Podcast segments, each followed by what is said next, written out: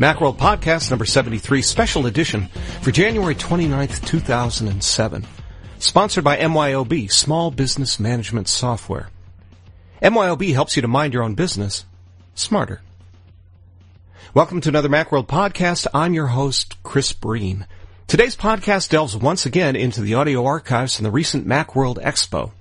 This edition focuses on Take Control, the ever so helpful ebooks published by Tidbits founders Adam and Tonya Engst. Adam and Tonya are joined on the Macworld stage by a variety of Take Control authors, including Glenn Fleishman, Steve Sande, Michael Cohen, Scott Knaster, Karen Anderson, and Jeff Carlson. How they managed to fit on Macworld's cozy stage is beyond me, but they did, and here they are, starting with Adam Engst.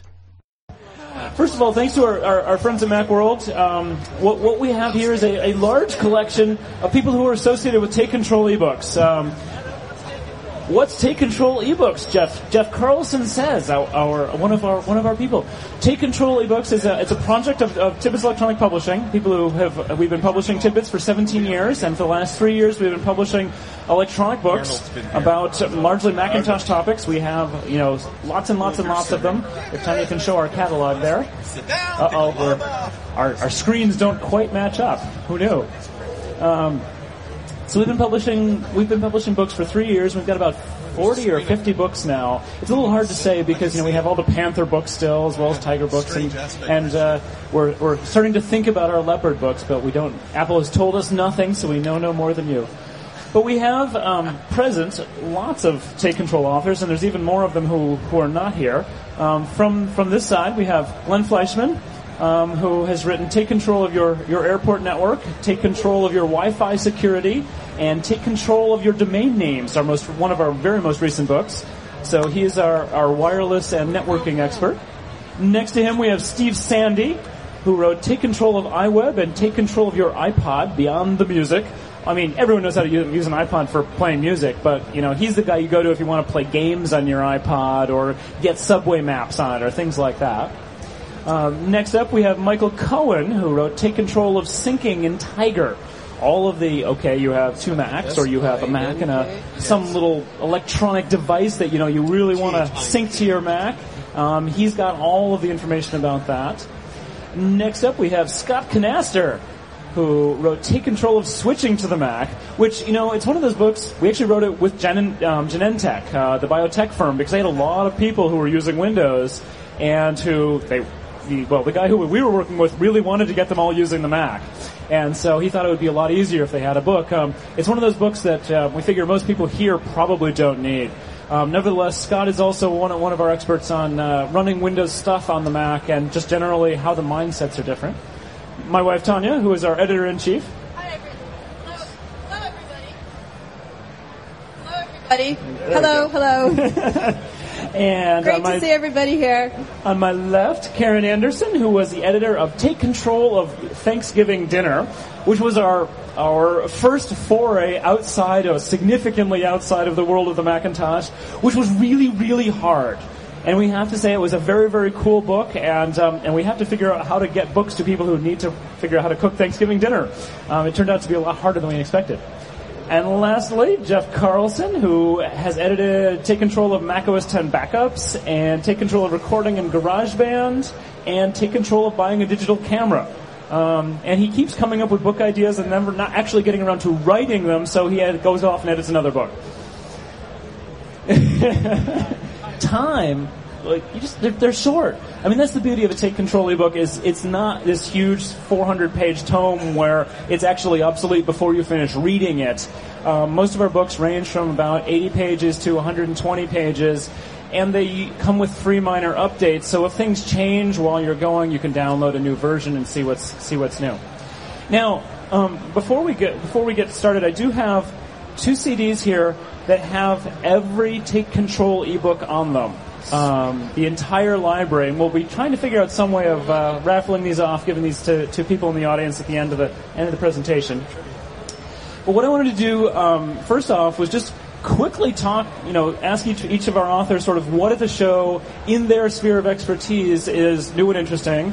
And while we're doing that, you know, and after that person, if you have a question about their particular sphere, you know, so if Glenn, could, is there anything really hot like airport extreme base stations that's new and cool that you'd like to tell us about? And then um, maybe if people have a quick question about Wi-Fi or whatnot, we can we can go with that. Sure. Well, it was a. I guess it wasn't a surprise, but 802.11n, not necessarily called by that name, is the big thing at the show. The Apple TV uses this new, faster method of networking. So too does the uh, the iPhone when it ships. It will use this faster method. And Apple quietly also released the new AirPort Extreme, which has a Mac Mini. Uh, and Apple TV form factor It's now square and, and low profile and uses 802.11n. And 802.11n, it's an upgrade to Wi-Fi. It runs 100 megabits per second of real throughput, of real data in the best circumstances you can get across the network. Apple's committed to it because of the potential of video. And uh, if you're working in a graphic design house, a publishing company, or anywhere you're moving large files, you're going to get this because suddenly you can get Ethernet-like speeds with Wi-Fi. Now the real question though is it's not released yet. So the, the draft N, I mean 802.11 is N, is not released yet. Do we know anything about compatibility? Right, that's going to be the big issue. Is Apple will certainly make sure all of its own equipment is compatible with everything they sell, but the standard is still in flux and in process. This week there should be uh, an actual vote by a standards group on on the final draft that will get approved, and all the chip makers and companies that make uh, equipment that Apple and Linksys and others sell should be now thinking about upgrading and moving to a compatible standard so you can get a Linksys card. Apple doesn't seem to be talking about selling this new flavor for their older machines. So if you've got an older MacBook, an older iMac, or Power Mac, and you want to add 802.11n, you may need to get a USB dongle or some other card from a third party like Linksys or Buffalo or Belkin. And so the compatibility is going to be an important issue for that new, faster flavor. Cool. Any questions about wireless networking or, or domain names or that sort of thing while you've got Glenn on the spot? Yes, and back. Okay, yeah, you might have to come up a little bit because we're not going to be able to hear you across everybody else. Can you, is there a way to tell if you have an incompatible card in your machine already? Oh, an N compatible. Yeah, incompatible versus N compatible. Question is right. Is there a way to tell if you have an N compatible card in your machine already?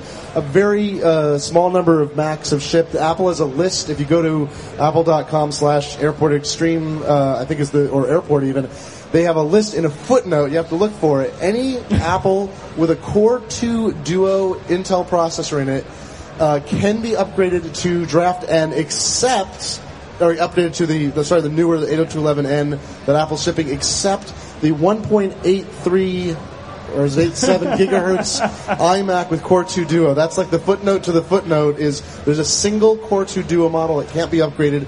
All the rest are N, not in, but N, like letter N compatible with the upgrade, uh, firmware upgrade that Apple will ship apparently in February at the same time they ship the updated Airport Expre- uh, Extreme base station. Sounds good. Um, one more quick one.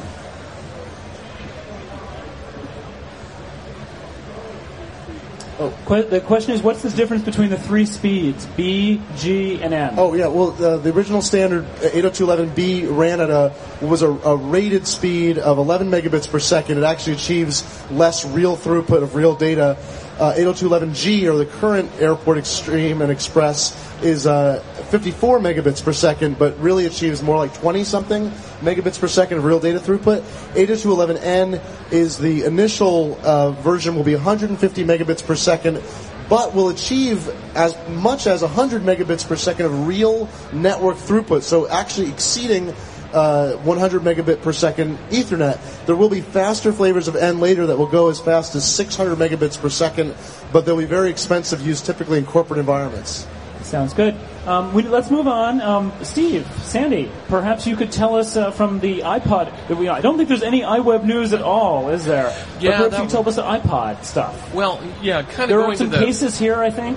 Yeah, kind of going to that iWeb comment there. The fact that uh, iLife 07 didn't come out yesterday was a bit of a shocker. I, I, I don't know if I expected to see that after last year, but my guess is it's probably uh, definitely going to be something. That, probably definitely, it's going to be something that's going to be coming out uh, with the. Uh, uh, Leopard later on this year. I mean, I absolutely was shocked it didn't come out.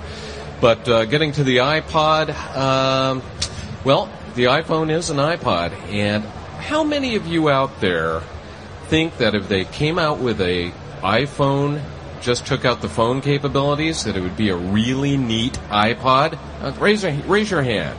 Yeah, because you'd have a widescreen iPod with you know really nice interface and some other things out there. Yeah, put a hard disk in it. Maybe a bit bigger battery, make it a little bit thicker. I think you know something has to be happening down uh, the road in Cupertino where they're thinking about doing something like that. But uh, yeah, in terms of uh, iPod announcements, I was really kind of sh- almost shocked. you know, I expected something, you know, the the iPod Pico or something coming out. Yeah, well, you know, it gets too small and you lose it constantly. it's just, you know, it's a real problem. I mean, one of the things that I found interesting about the, the iPhone and sort of from the from the perspective of the iPod is that it really is a different form factor. And you know, are we going to see what's going to what's what is the next iPod only iPod going to look like? Because you know, once once the iPhone is out, which of course won't be until June, then we'll be in a situation where yeah, the the old iPods will probably look a little old. Um, now, the other thing I was going to ask is, what's what is your thought? What are, what are you thinking about um, other applications? Steve Jobs has said Mac OS 10 is what's running on the iPod. You write about other things you can do on an iPod besides music. What are you What are you hearing or thinking about uh, an iPhone for things other than what Apple is giving you? Well, I just absolutely love the fact that they've uh, given it the capability to run widgets. So imagine, if you will, if you can move your own widgets over there. Everybody probably knows that one of the features of Leopard is going to be uh, this, I don't know what they call it, but the capability of Dashcode. Thank you very much. But Dashcode will allow you to roll your own uh, widgets. Now, if you could do that and then somehow, some way sync those up with your iPhone, what a wonderful feature. And frankly, you know, I think uh, if you talk about, you know, getting rid of just the, the phone capability, have a device that still has the uh, 802.11 uh, built in, still has Bluetooth, man, that's useful. but uh, I also Yeah. think you're going to see a lot of games for that.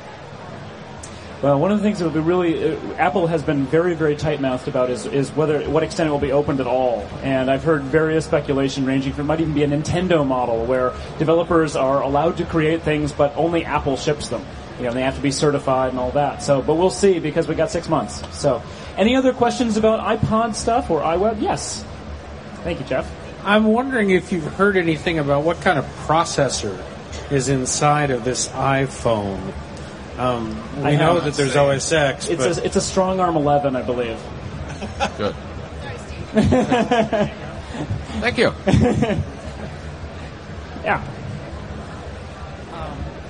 it only comes in four or eight gigabytes, and um, my 60 gigabyte iPod it's hardly holding my collection. Steve, uh, thoughts? Yeah, well, you've got to take a look at at uh, you know really the way the entire iPod world has gone. You know, when they started coming out with the RAM only devices, I think we had what 512 megabyte and one gigabyte. Now you're seeing uh, devices that are up to eight gigs. So uh, I would not be totally surprised if by the time that they actually do ship the iPhone, that you start seeing maybe eight and sixteen or 16 and 32. But uh, yeah, it is a, an issue. I think they were really looking at the battery life. Uh, the radio definitely takes uh, quite a bit of power. Uh, you've got a beautiful screen on there that's also going to be sucking down the battery. So uh, you know, I. I know darn well that they want to get that capacity up. It's just a, a matter of uh, battery life and all those trade-offs. So look forward to the future. Maybe version oh. 2.0. Okay, one more question. Speaking of the future of iPods, do you think with the different iPod interface that they're introducing with the iPhone that we've seen the end of the click wheel video iPod as we know it, and the next video iPod will have to have the cool touchscreen features? I would certainly hope so. Okay, moving on. Michael, any uh, any news from the sinking front? Is it a sinking? No, it's not. We'll not make a sinking ship. Global warming. You have to know that if you read Take Control of Syncing and Tiger, every bad sinking pun is made in that book. So, Don't send them to me because I think I've heard them all by this time. Um, well, there's a few things. There's a company called MarkSpace here that is uh, coming out with a product called Sync Together, which basically gives you all of the .Mac syncing capability without .Mac. they purchased a product from a company called Mild Mannered Industries, which is one of my favorite company names ever. and it looks to be a really hot, really nice program. Um, in Leopard, I know that. Let me backtrack. In Tiger, Apple put in a syncing infrastructure inside of the OS to make any application capable of syncing information with other applications, with other uh, devices. And it's going to be improved significantly in Leopard, so I expect to see great things. And when you think about the iPhone, the fact is you've got your contacts, you've got your calendars, you've got your bookmarks. All of that has to do with syncing. You've got your tunes that you want to sync from your music library. You've got your movies that you want to sync with your iPhone. So syncing is a big part of the iPhone product as well. And I think that there's going to be a lot more stuff happening with syncing. Well, in fact, um, I mean, if you think about it, it's going to be a much bigger deal. You don't want to. You want to make sure that your music doesn't overwhelm the other stuff. Exactly. Um, which is less of a problem on the existing, uh, you know, small iPod Nanos. Exactly. Um, syncing is one of those things that you really don't care about until it doesn't work. and what Apple's really working on is making sure you don't care about it because it always works. And that's what I think you're going to be seeing in the next iteration of OS 10. Any other uh, qu- any questions about syncing? iSync, getting iTunes to talk to an iPod, that sort of thing. Well, you know what? Oh, no, we're getting back.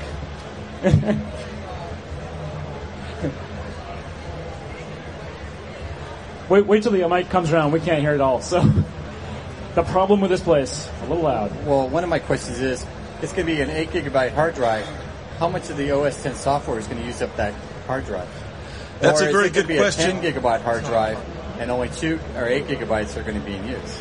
Uh, that's a really good question to which I don't have an answer because Apple's not releasing exactly how they're fitting OS 10 into that. Is it 8 gig including OS 10 or is OS 10 in firmware instead? We don't know yet until somebody's actually got one of those iPhones and cracked it open and did a little forensic investigation. We can all speculate, but we really don't know. Glenn, you said you had a briefing? Yeah, I got a, at a briefing, and Apple they gave maybe a, a little more of a clue, or maybe asked the question in a specific way, and maybe I'm misinterpreting it. But they they said the entire OS 10 is in there. I said, is it an embedded system? You pulled stuff out. And they said, no, it's all of OS 10. But you know, we have really clever ways to sort of squeeze things here and there, and some parts of the OS 10 are slightly compressed already or encrypted. So they it's it sounded to me they were saying very distinctly it was on the on the uh, the compact flash memory was going to take up a good chunk of it, so or a good chunk of you know maybe a gigabyte or something. Even if even if that's true, they still have to have swap space and you know working space for the OS. So I guess it's going to be a big unknown until uh, somebody gets to look into it, like Michael said. Should be fun. Okay, any other syncing questions? Not Scott. What's uh what's up in the switching to a Mac world? It's gotten a lot easier now that we don't have to actually stop running that one stupid Windows application that that that we need. Yes, even Jim Allchin can keep using Windows on his new Mac. Yeah, because I'm Uh, sure there's that custom app at Microsoft that he's just got to have. Well, uh, the big news. Uh, how many of you are running or interested in running Windows on your Intel Macs?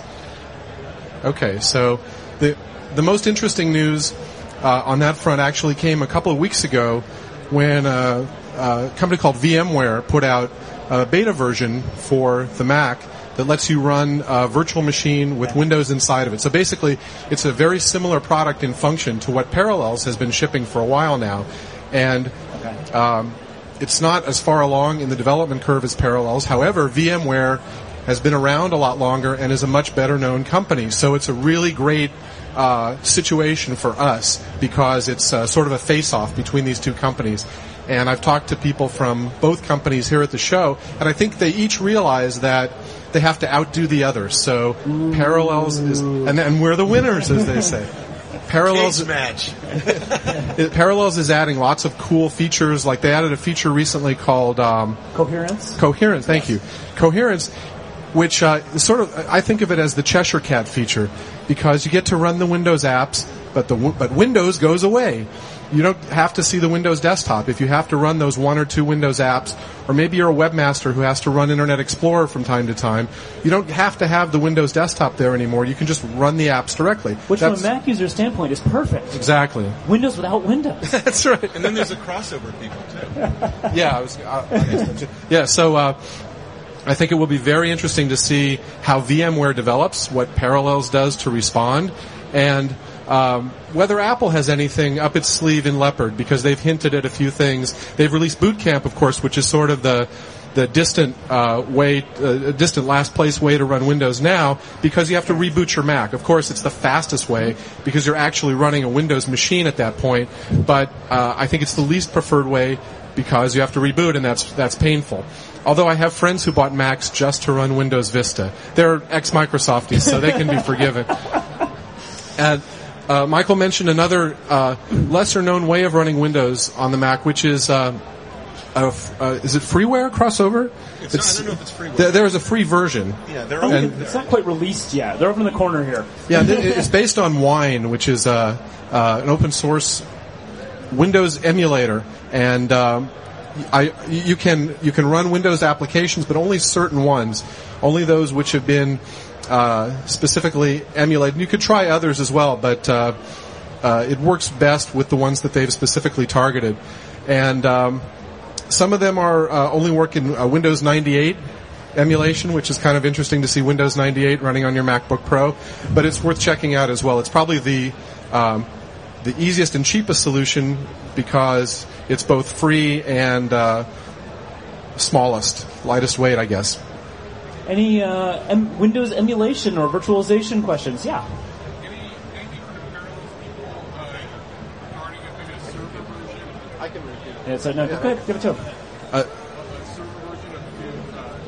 competing with VMware server? The question is whether Parallels is doing a server version to compete with uh, what uh, server version of VMware. Uh, I don't know of one. In fact, uh, when I talked to uh, VMware, they consider that to be one of their advantages that they are they have a broader product line and they can uh, uh, emulate a broader range, run a, a broader range of virtual machines, emulate more uh, environments because of their history. So I don't know of one from Parallels, but I'm not sure. You should probably check with them to be certain. I, I was just going to mention in the uh, Apple Consultant Network uh, site, if you want to uh, actually be one of the Parallels partners, they do have a line in there about a parallel server version.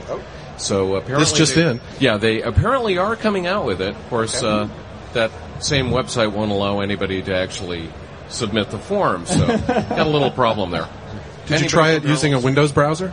Yeah, it didn't work either. Any other questions about Windows on a Mac? Yeah. Um, I'm really interested in the uh, voice recognition uh, software from uh, Dragon, and I was wondering how hard it is to export any uh, text that you make in Windows into a Mac application. It's not hard at all. Um, it's uh, depending on which wh- whether you have the Parallels upgrade or whether you're using VMware. It's uh, the, at worst it's uh, well it's it's basically drag and drop. So. Uh, it's extremely easy, and that's a, that's a common. In, in fact, I've talked to people who love Dragon, Dragon Naturally Speaking, and uh, that's the only Windows application they use. Okay. Thank you for making me the Windows expert, Adam. Well, you did work for Microsoft uh, once. Shh. Sorry. We'll be back with the Take Control crew after this message from our sponsor, MYOB. 1989, David Hasselhoff was dancing on the Berlin Wall.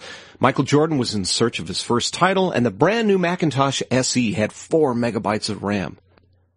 1989 was also the year MYOB introduced their award-winning software for Mac small businesses.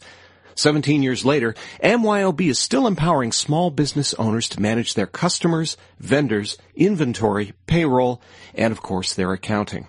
To learn how MYOB can help your small business, visit myob-us.com. MYOB. Mind your own business. Smarter. And now back to Adam Engst and Take Control. Um, next up, um, we'll come back to Tonya in a minute. Um, next up, Karen Anderson, who, um, along with editing Take Control of Thanksgiving Dinner, I don't believe there's any turkey news on, on the show floor, but um, but Karen is also a novelist uh, um, and well-known well-known blogger, and so I was curious if she had anything to tell us about uh, writing software. Um, I've, I've been working using some shareware, which has wonderful features but is fairly buggy. And I was complaining to my colleagues the other night that I would just love some really good novel writing software designed by a novelist. And indeed, it's here at Macworld. It's called Storyist. Um, their booth is over there, and the fellow who um, wrote the Storyist software is a fellow named Steve, who's an ex-Apple employee, and he has written a very juicy thriller, which he has in his over in his demo. If you'd like to go scroll through it, and uh, he was nice enough to let me plug in my novel and uh, and take a test. They have a very nice demo of the software, and there's also a discount if you buy it during MacWorld. So it's called Storyist. So, so I guess when you, your novel is on the uh, the, tw- the the two gigabyte flash disk, you can have backups. So you don't just leave it in a restaurant and yeah. Jeff, uh, any, any any questions about writing software? We're actually all very very interested in writing software of all sorts. So um, I'm sure we all have opinions. Is Storyist, is that also the name of the booth, or does it have a different company name? Okay, great. Storyist? Great. Storyist? Booth number Here, uh, uh, 1338. Tonya's, Tonya will try to pull up the, the, the URL. Another frustrated writer. You know, that's the problem. When you're a writer, you're frustrated by definition. I mean, uh, oh, uh, the it's an oxymoron, right? And we know what that means. Um, the uh, and we can spell it. And we can spell it. um, I mean, what actually what we do uh, with um, with Take Control, we do a lot of collaborative writing and collaborative editing, and so we use a bunch of tools that are actually somewhat unusual. Uh, some are some are common, and some we use in unusual ways. So we do things. Every book is an author-editor collaboration. So we have you know one author and one editor, and they'll go back and forth using Microsoft Word fairly standardly because we rely heavily on Word's version tracking and and commenting features and whatnot. But at some point when we get a first draft, we think we're ready, we go to a site called Quick Topic Document Review. Um, and we can export HTML out of Word, open it in this site, and then we could make it easy for everyone in a, a reviewing group, all our other authors, and even a group of uh, people who work with us, folks like him back in the back in the third row, Andrew Lawrence, um, but, a, but a bunch of experts to say, hey, go through this and tell us if it makes sense. Tell us if there's any mistakes. And so we do a lot of technical editing in this um, in this in this uh, quick topic document review site. It's really really useful. If you've ever been like mailing Word documents around to five people and then trying to get their comments back and put them all together, you'll go insane. Use quick topic document review instead. It's free. You just upload your file, send people the URL, and everyone can make a you can make a comment on any given paragraph. Um, and so once we do that, that's that's when then people will go back into Word, finish off the changes, and then we have a, a whole process that gets into PDF.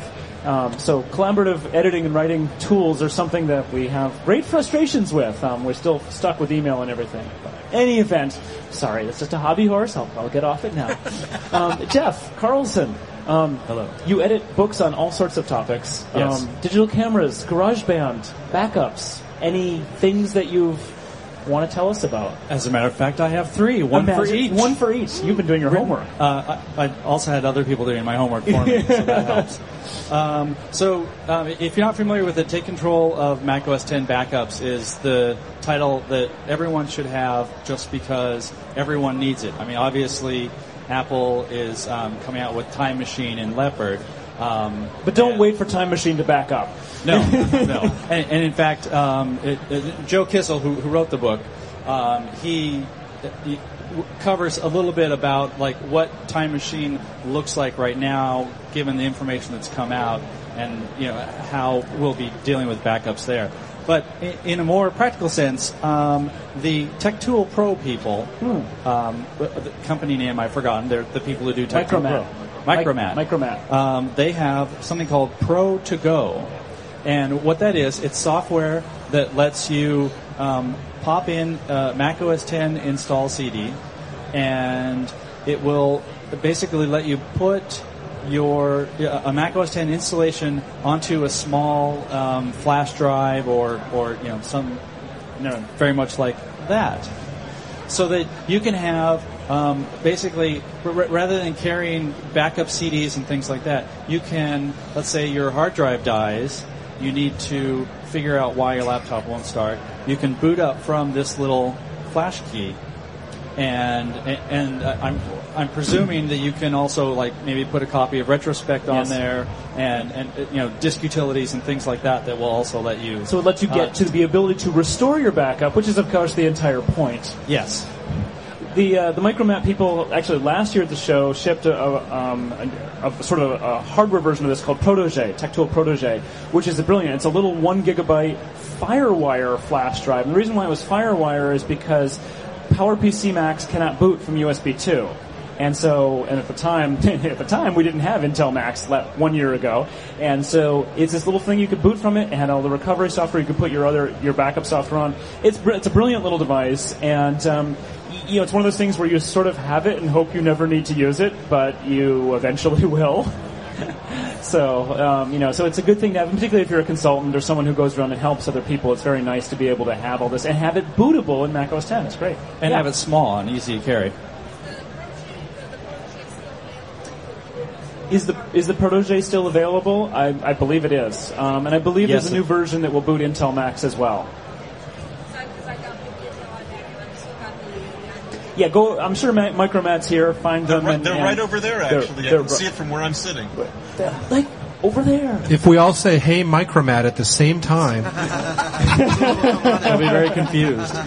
Okay, If we all call Starbucks and order 4,000 lattes. I cannot believe Steve Jobs was doing prank phone calls. Isn't that where he and Woz started? I mean, that's, that's where it all began. Well, you know, it, yes. Ooh, worst person in the world for that. Okay, second product. So, so the second product, um, in relation to uh, take control of, of recording in GarageBand, uh, an ebook by Jeff Tolbert. Um, Who isn't here, the bum? No, he's not. He he's, he's a musician. He, he doesn't travel all that much. um, anyway, he uh, uh, I was at the Belkin booth, and the, there's a thing called the Belkin Tune Studio. And I have to say, I'm not a musician, uh, despite trying once. Um, and, and so mostly, like, I'm really curious to to send him this and say, is this really cool? Because it looks really cool. Um, it's basically it's a small audio mixer um, that will let you. First of all, it has great industrial design. I mean, it looks really cool, and it has like this funky little handhold. So if you happen to be just like holding it, or um, as one person said, you can like mix things live with your iPod. There's a slot you just slide your iPod in. And the demo that they were doing at the booth, they had two guys on, on a guitar just playing, and they were all hooked into this thing, recording directly into the iPod, and then playing it back. Cool. And I think there's, there's probably some way you can like play it back out and perhaps edit it. I'm not sure, but I mean, it has all of the the the ports and the doohickeys and the slots and the whatever that you need to hook up. Um, you know, both consumer and pro audio gear. So um, I believe it was uh, 179 and coming out in February. Cool. And your your digital camera pick? Uh, my, my digital camera pick was just that. Holy cow! You go to a, a, a one of the you know Nikon or Canon, and there are a, a hundred digital cameras to choose from. Which is And why we wrote "Take control of buying a digital camera" because it's insane when you try to go and pick from them. It is. I mean, you have no, you have no clue. I mean, there's just too many options. Well, and what- what's interesting, um, we- uh, Larry, uh, Laurence Chen and I, we found out that a lot of people, when they buy a digital camera, they buy what their friends recommend.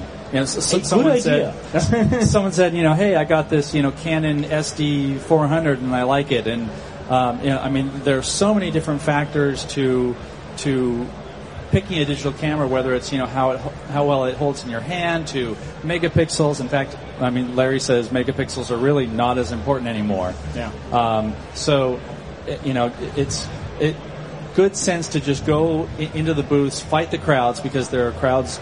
Um, I, I mean, I I haven't gone by there when it's been when it's been slow. Yeah. And, and just like like Feel all the cameras. feel them, hold them up to your touch eyes. your cam. Oh, sorry, that's touch your music. I'm sorry. Right, touch touch your images, Uh, touch your image maker.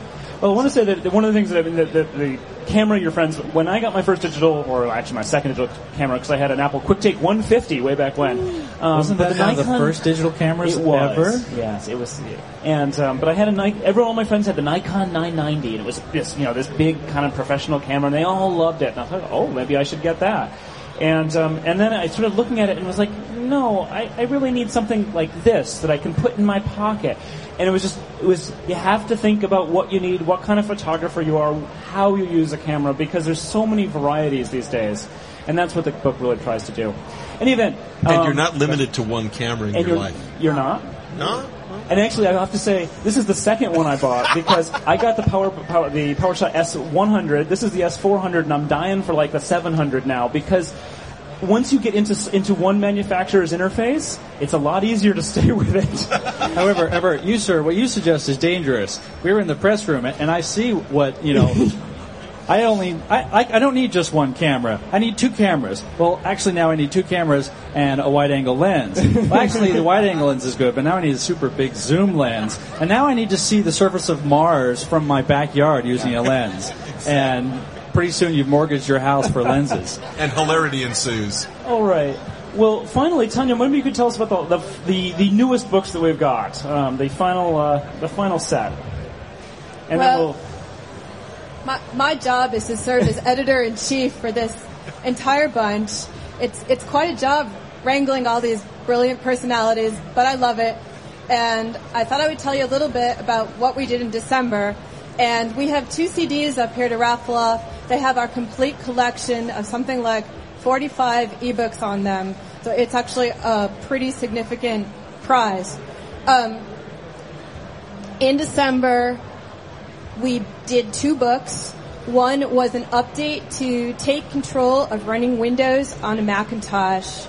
It was an incredible endeavor because we thought we were about two days from shipping, and then Parallels announced this huge beta with all kinds of new things. And me and the author and the editor did a few all-nighters not too long before Christmas to get the thing out the door, only to find about a week later that we've already got some updates. But these are electronic books. We can do updates immediately on the web and we can roll them out really fast. We don't have to do a whole production cycle, a printing cycle, and get them into Borders and Barnes and Noble so people have to buy them completely again. So we've got a lot more flexibility.